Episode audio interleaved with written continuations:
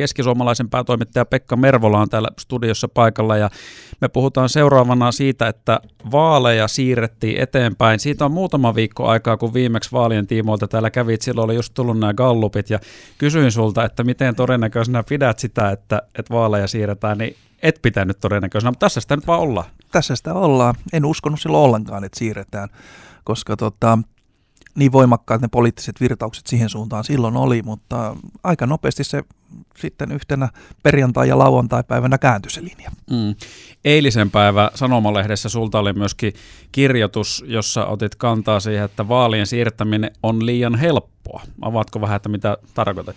Se on aika helppoa. Kuntavaalit voidaan siirtää eduskunnan enemmistöllä.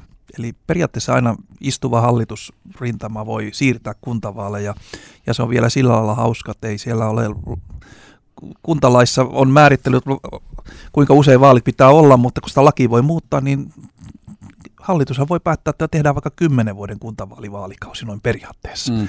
Eli, eli se on demokratian näkökulmasta vähän riski, että se ei ole perustuslain säätämisjärjestyksessä, eli tarvitsisi olla kaksi, kol- kaksi kolmasosaa tai viides kuudesosa enemmistö, joka päättää. Sama koskee myös eduskuntavaaleja. Eduskuntavaaleista perustuslaki sanoo, että pitää olla neljän vuoden välein, mutta sitten voi joitain kuukausia siirtää pelkällä lain tasoisella muutoksella, jolloin eduskunnan enemmistö voisi siirtää eduskuntavaaleja vaikka kuukauden tai kaksi tai kolme. Sitten tullaan siihen tulkintaan, että missä neljä vuoden sykli ei täyty, ja se on varmaan mm. jossain viiden kuukauden kohdalla. No nythän siis se tiedetään, että minkä takia vaaleja siirrettiin tai mikä oli perustelu, eli se on tämä virus, mutta tavallaan jos se on noin helppo ja nyt on tämmöinen ennakkotapaus, minkälaisen aukon tämä jättää sitten poliittiselle pelille, kun tässä on ikään kuin pääavaus nyt tehty, että tätä hyödynnettäisiin sitten kenties jopa väärällä tavalla? Kyllä se antaa sellaisen mahdollisuuden, että voidaan tulevaisuudessa vedota siihen, että vaalejahan on ennenkin siirretty ja silloin se oli korona, mutta nyt on tämmöinen syy ja istuva hallitusrintama näkee, että on järkevää siirtää vaaleja vaikka oman kannatuksen takia, että arvioidaan, että kolmen kuukauden päästä oma kannatus on parempi kuin juuri nyt ja päädytään siihen, että siirretään vaaleja. Ja sama riski on, koskee eduskuntavaaleja, että siitäkin on ennakkotapaus 2010 eduskuntavaaleja siirrettiin kuukausi eteenpäin sen takia, että puolueet halusivat siirtää eduskuntavaalia vähän enemmän kevääseen, jotta kampanjointi olisi lämpimmissä oloissa. Ja se tehtiin pysyvästi muutoksena. Yksimielisesti puolueet päätyi, mutta siitä syntyi samalla ennakkotapaus, että, että voi eduskunnan enemmistö periaatteessa normaali lainsäätämisjärjestyksessä siirtää eduskuntavaaleja. No entäpä jos joku puolue haluaisi siirtää kolme kuukautta eduskuntavaaleja sen takia, että arvioi, että oma kannatus on sitten parempi.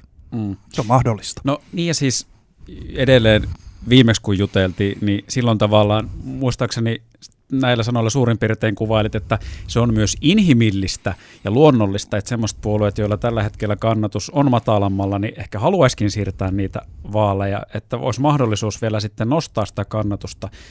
Uskotko, että tässä voi olla jotain tuommoista tuolla taustalla?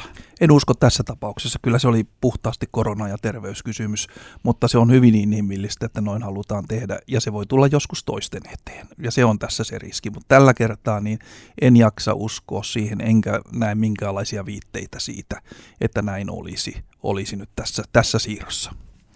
Otetaan yksi biisi tähän väliin ja jatketaan sitten Pekka Mervolon kanssa tästä vaalien siirtämisestä.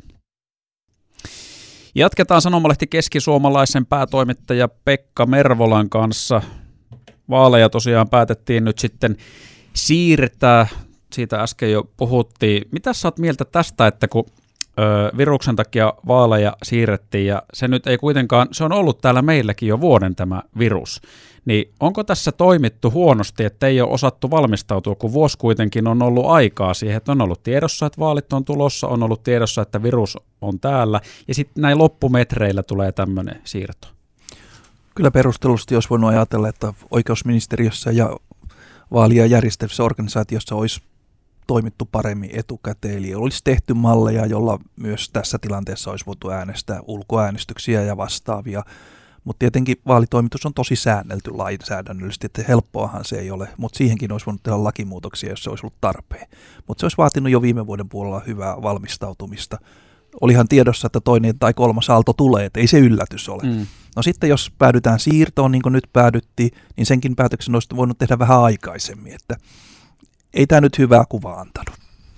Mulla on muuten yksi semmoinen ajatus, mikä on tullut tässä, taisi muuten tuolla Twitterissä myöskin Tuomas Enbuske kirjoitti jotain tämän tyyppistä tämmöistä kaksinaismoraalismista, mikä Suomessakin on vähän vallalla, että viime syksynä, eh, kun Donald Trump ehdotti, että vaaleja täytyy siirtää Jenkeissä viruksen takia, niin Suomessakin naureskeltiin, että onpa niin kuin järjetön ajatus, että hän haluaa pelata tässä vaan omaa pussiin.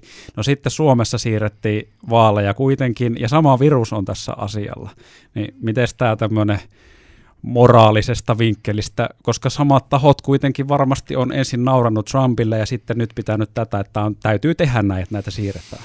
No näinhän se, näin se menee, että tämä on tietysti ihan sallittua ja oikeatakin irvailua, että hän on tietyllä lailla siinä oikeassa, että näin se on, mutta nyt tämmöinen päätös on tehty ja tämän mukaan mennään. No hei, tämän mukaan mennään ja nyt siinä mielessä yksi ajankohtainen juttu on se, mistä meillä uutissakin on ollut tänään, että noi ehdokaslistat on jätetty eilen puolueiden toimesta. Minkälaisia huomioita näin Keski-Suomen osalta? Se on aika jännä, jännä juttu. Tota, Jyväskylän osalta varsinkin, niin kaksi puoluetta sai täydet listat.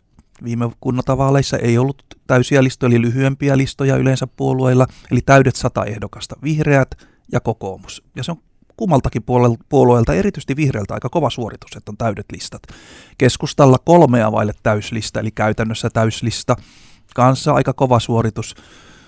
Sosiaalidemokraateilla 80 paikkeilla tällä hetkellä ehdokkaita. Se on ehkä vähän yllättävää, että puolue, joka on valtapuolue ja erittäin hyvässä kallupimussa, niin ei saa ehdokaslistaansa heti heittämällä täyteen. Se on yllättävää. Mutta niin kokonaisuutena aina sanotaan, että ehdokkaiden saaminen on vaikeaa ja se on vaalivaalilta vaikeampaa, niin se varmasti nytkin oli, mutta todella hyvin Jyväskylässä puolueet on saanut ehdokkaita, ja samalta näyttää, että maakunnassakin kohtuullisen hyvin, että aika monella puolueella on ehdokaslista, täyde, on olemassa ehdokas jokaisessa Keski-Suomen kunnassa, sekin on hyvin. Voiko historian peilata jotenkin sanoa, että mitä se kertoo, että jos puolue saa ehdokaslistat täyteen, jos on saanut hyviä ehdokkaita versus se, että on ollut vähän vaikeampaa saada ehdokkaita. Mitä se ennakoi sitten sen vaalin kannalta? No historiallisesti se aina ennakoi sitä, että jos on täyslista, niin saa enemmän ääniä kuin saa lyhyemmällä listalla.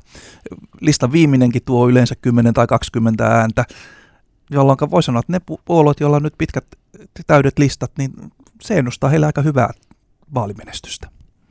No hei, viimeinen kysymys nyt kun vaaleja siirrettiin, tässähän äänestäjätkin monet vielä sitten saattaa muuttaa mieltää ja äänestää eri tavalla kuin olisi äänestänyt, jos vaalit olisi pidetty alkuperäisen aikataulun mukaisesti. Tuleeko keskisuomalaiselta vielä joku uusi vaaligallup tässä nyt? Se on tosi kutkuttava tilanne.